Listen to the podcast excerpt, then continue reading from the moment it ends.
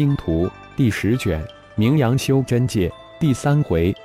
狗血事件，作者：凌月，演播：山灵子。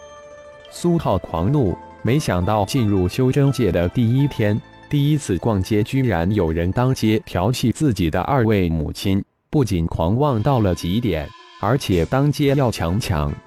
二位母亲在大银河系是何等尊贵，何等的尊崇，就是现在的五大家族的家主都恭敬有加。而那个只有元婴中期的纨绔子弟，竟然仗着身后的四五位化神期高手朗朗乾坤光天化日之下调戏强抢。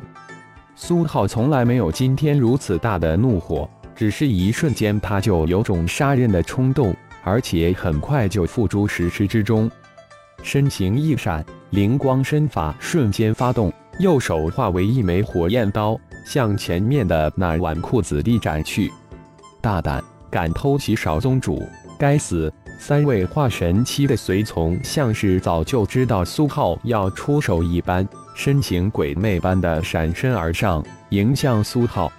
那纨绔子弟眼中神光一闪，脸上露出奸计得逞的一丝阴谋笑意，快如闪电的往后一撒。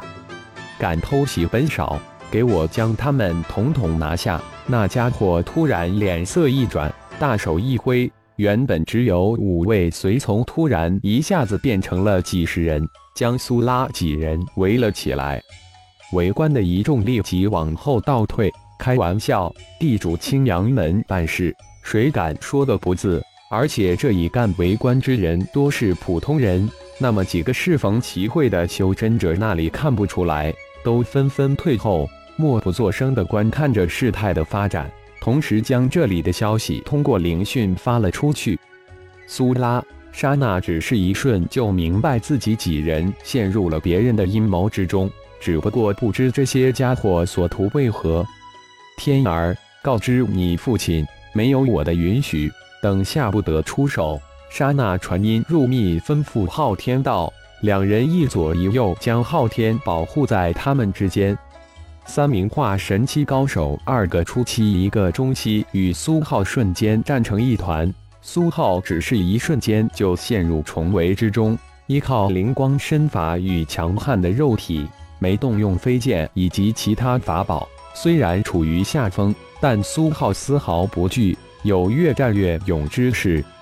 四个化神期高手虽然只是短兵相接。但这威压气势可不是普通人能承受得起的。只是一瞬，大街上就完全空了出来。有了经验的这些普通人，自然不会傻的遭受这无妄之灾，一个个都遁去无踪。现场也只有闻讯赶过来的修真者以及当事人双方。那少宗主背后的另二名化神期高手，以及后来冒出来的一众元婴期也围了上来。苏拉。莎娜、昊天三人也瞬间被拉入战场，三人组成一个战斗小队，赤手空拳与围上来的几十个人厮杀起来。在五指神进山上几年的修炼，苏拉、莎娜、昊天等人的肉体强度在浩然的强化下，早已超出他们当前的真元修为境界，因此也没有急着动用神通，只是凭借着真元。肉体赤手空拳的搏斗，苏浩在冲上去的那一瞬间，看到那纨绔家伙背后冲出的三大化神高手，就明白了自己落入了别人的算计之中，但却毫无所惧。只是没想到，刚到修真界就有人明目张胆的来算计自己等人。看来今后的路真的很精彩。虽然落下下风，但苏浩却冷静异常。一边尽全力检验自己一身所说，一边暗中关注着二位母亲以及小弟那边的战斗局势。围攻苏浩的三位化神期高手，原本以为自己三人出手，应该费不了多少功夫就能手到擒拿，生擒这几个人，计划也会顺势展开。这二百下界之中，也就是青阳门囊中之物了。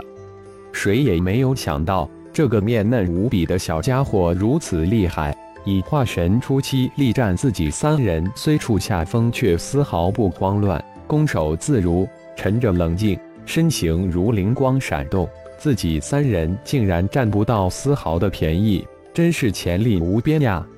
他们心里虽震惊，但更坚定了要拿下这二百修炼者，这样青阳门就会实力大增，说不定能一统整个水蓝星，吞并其他二门派，独霸一颗星。苏浩一边厮杀，一边关注母亲小弟那边的战局，同时大脑高速的转动起来，分析这帮家伙的最终目的。浩然接到昊天的灵讯之后，神念瞬间展开，留守富来客栈的一百多二宗弟子瞬间接到灵魂通告，在豪威尔、豪吉低地二位化神期高手的带领下，迅速赶往战斗地点。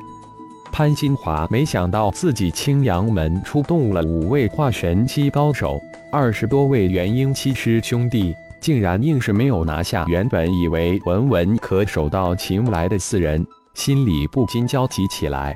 迟则生变，对方有近十位化神期高手，如果闻讯赶来，自己这一帮人只怕势力有所不逮。于是乎，潘新华迅速将事态通过灵讯告知门主。也就是自己的父亲潘少阳，请求派一至二名长老过来协助。刚刚收起灵讯，潘新华就看到了出现在街那头的一百多修真者，急急向这边赶过来。战局只是在一百多人到达的几期之后就突转直下。星光宗、圣一宗这近二百高手，可都是近身搏击的顶尖高手。赤手空拳正是他们的拿手好戏。二十多位青阳门的元婴期高手终于尝到了苦头，不知是两方都特意没有出去法宝，还是事先有约定，双方战局之下却都没有动用法宝武器。青阳门的一众高手被打得节节败退之际，青阳门的一位长老带着一百多位弟子终于赶到。一股无上威压从青阳长老身上发出，正在战斗中的二方立即在这庞大的威压下分开，各站一边对峙起来。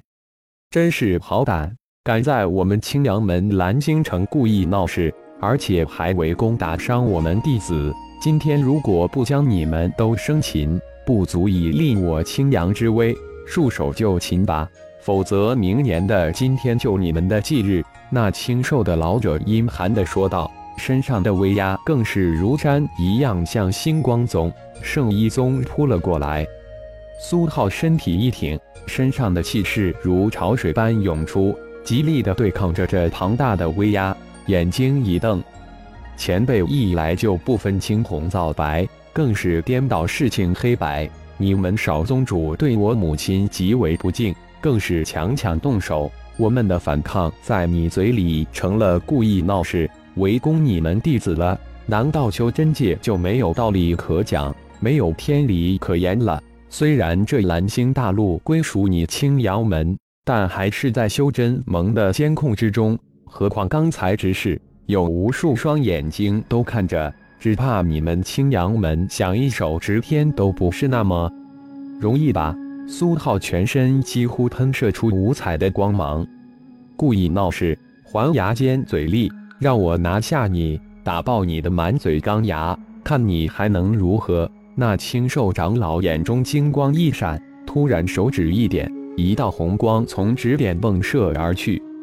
感谢朋友们的收听，更多精彩有声小说尽在喜马拉雅。欲知后事如何，请听下回分解。